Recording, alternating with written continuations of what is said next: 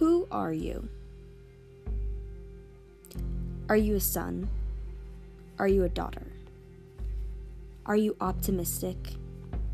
Are you pessimistic? Are you tall? Are you short? Are you a friend? Are you an enemy? Are you an athlete? Are you a bookworm? Are you straightforward? Are you deceptive? Are you good? Are you evil?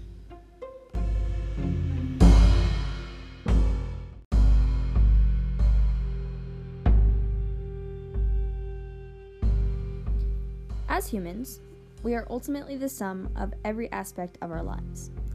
From our families to our friends to our past, present, and future selves, we are multidimensional. However, a bigger question arises in light of this ideal How did we become who we are?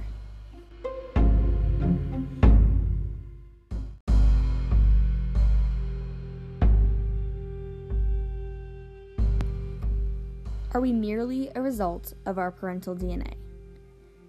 Many argue that our actions directly correlate to the blood that runs through our veins, that we are who we are because of our biology, and there is nothing we can do to change that. Yet, on the flip side, others believe that we are a product of the environment that surrounds us, that we are who we are because of how we were raised and the experiences that we undergo.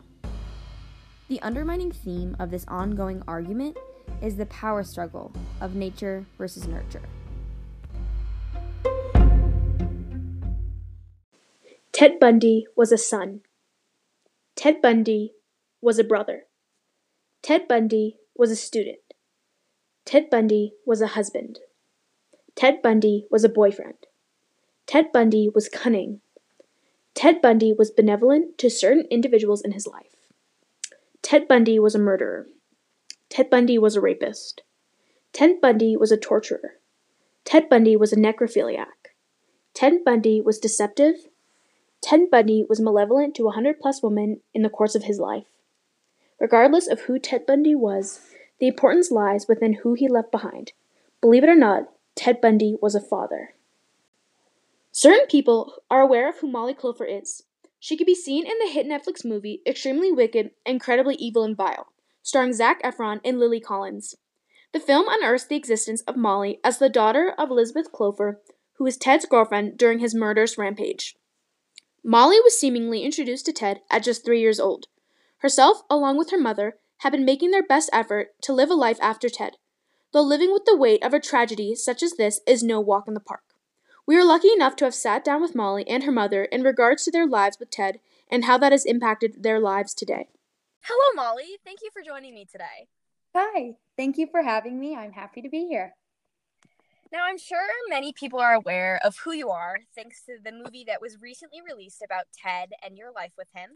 Um, but I just want to ask you a few questions, a few personal uh, questions. What's it like being linked to a person such as Ted Bundy? Um, well, it was a very unforgettable experience. Let me start by saying that. Uh, I'm trying to remember. In the beginning, he was definitely our guy. My mom was an alcoholic, so he was there to drive her home and to just kind of take me different places to take my mind off of things. He definitely was our safe haven. And but eventually those good times started turning bad very quickly. Right. Um as to that point, were there any red flags between you and Ted personally? Um, yes, actually. Um, at the time, I didn't exactly see them as red flags because I was younger. And so I just didn't look at them the same as now looking back at them. Right. Because I wanted to love him just like my mom did. And I really did at the beginning. I loved him. But I lot I let a lot of instances slide. Um right. I can remember a couple times his fingers slipped into my underwear and touched me. And also, he used to play this game with me where when the blanket, he would put a blanket over himself. And when the blanket would disappear, he would be naked. And that was the first time that I had ever seen a man fully naked. Oh my goodness. Playing off of those times, um, did Bundy's dangerous side ever come to light in a more vivid way? Yeah, other than the uncomfortable touching and kind of showing himself to me as a kid, it was also he um, set fire to our house. And we oh my goodness, time it was him. But uh, we figured we figured it was just an accident, not an attempt to kill us. I mean, he was dating my mom. I didn't really think that he would be the one to set a fire and try to kill us. Um, right. I, yeah, we didn't expect somebody who we thought loved us. So. No, I totally understand. Um, so to wrap us up here today, I want to leave you with one last question. Um, does Ted's presence in your life still impact you today and who you are as a person? Um, yes, it does. Because not as much of effect on me. Like as a kid, I don't remember everything super clearly, only certain times, but my mom remembers everything super vividly. So she carries his presence with her. And she told me she could have brought a child with him into the world, but she decided to terminate the pregnancy so he could finish schooling. Oh, wow. Yeah. So that also would have been made the situation worse. But the uh, facts on of Ted on me are less, but the mark that he left on both me and my mom will never leave us because it's affected us in who we bring into our lives and who we can trust. And I can't sit here today and say that I loved someone who raped and murdered and tortured women, but at the beginning, he was a father figure to me. So. Right. Um, well, thank you so much for your insight and for your time today. Of course. Thank you for having me. Many aspects of Molly's life may be familiar to you thanks to Zac's A plus acting, or maybe this is the first of your hearing of her presence in history. Regardless of your previous knowledge of Ted's unbiological daughter, what has been undoubtedly hidden from society as a whole is the story of Rose Bundy. Rose Bundy is Ted Bundy's forgotten biological daughter. Rose is the daughter of Carol Ann Boone, who was wed to Ted while he resided on death row. It is rumored that Carol was convinced that Ted was completely innocent and wrongfully convicted and ultimately head over heels in love with Ted. As a result of this passion, Carol also conceived Rose while Ted was awaiting his imminent death in 1982. A lot is unknown about Rose Bundy. Rose's story is an untold story because most of the information is that of conspiracy. It is said she changed her name to Rosa and now lives in a different state with her own family. She is a person completely out of the public eye, but will always be a person of interest because of the blood she has. As Rose was conceived while Bundy was on death row, the story of her conception is that of conspiracy. Bundy wasn't allowed to have conjugal visits while on death row, so many say Carol Boone smuggled a condom into prison, which Bundy filled up with his genetic material, tied it up, and returned it through a kiss to her. However, Sources say that the rules of Bundy's confinement did not require such an extravagant conception. It is possible Bundy and Boone conceived Rose the old fashioned way. Rose was born on October 24, 1982, just a few years after Bundy was sentenced to death. Rose's birth came during a whirlwind time for Bundy. It was during this time Bundy was on trial in Florida. Boone brought Rose along to her prison visits to visit her criminal father. Three years before Bundy's execution in 1989, Boone divorced Bundy and moved away with Rose and her son from another marriage, Jamie. Boone or Rose never saw Bundy again. Rose would be 37 years old today, and information about her youth is unknown.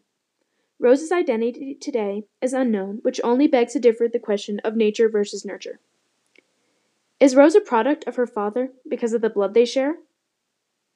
Or did her upbringing away from him make her into her own person separate from her father's identity? In 2008, Ann Rule, author of The Stranger Beside Me, said of Rose I have heard that Ted's daughter is a kind and intelligent young woman, but I have no idea where she and her mother may live. She wrote, They have been through enough pain.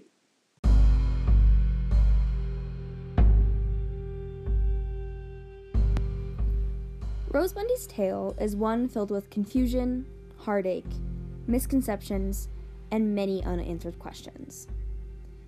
Yet, in the midst of these unanswered questions lies one overwhelming query Why is Rose Bundy's story untold? To answer this question, we must refer back to the idea of nature versus nurture. Molly's story is one defined by nurture.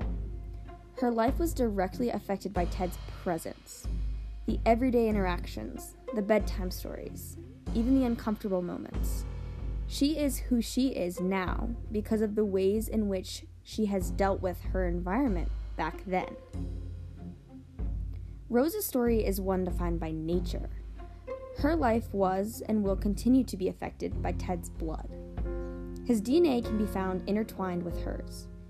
She is who she is now because of the ways in which she was biologically linked to Ted back then. This fact terrifies society. Well, you can't change blood, but you can change the environment. The world has kept Rose hidden away because of the looming possibility that nature is more dangerous than nurture.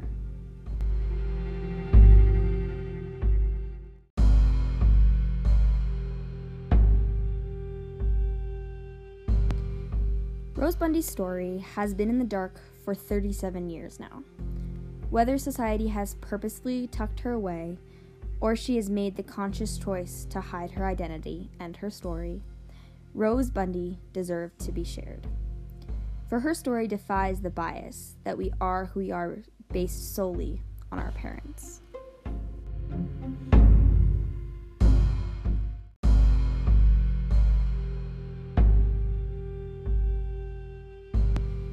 Rose's existence leaves us with many unanswerable questions.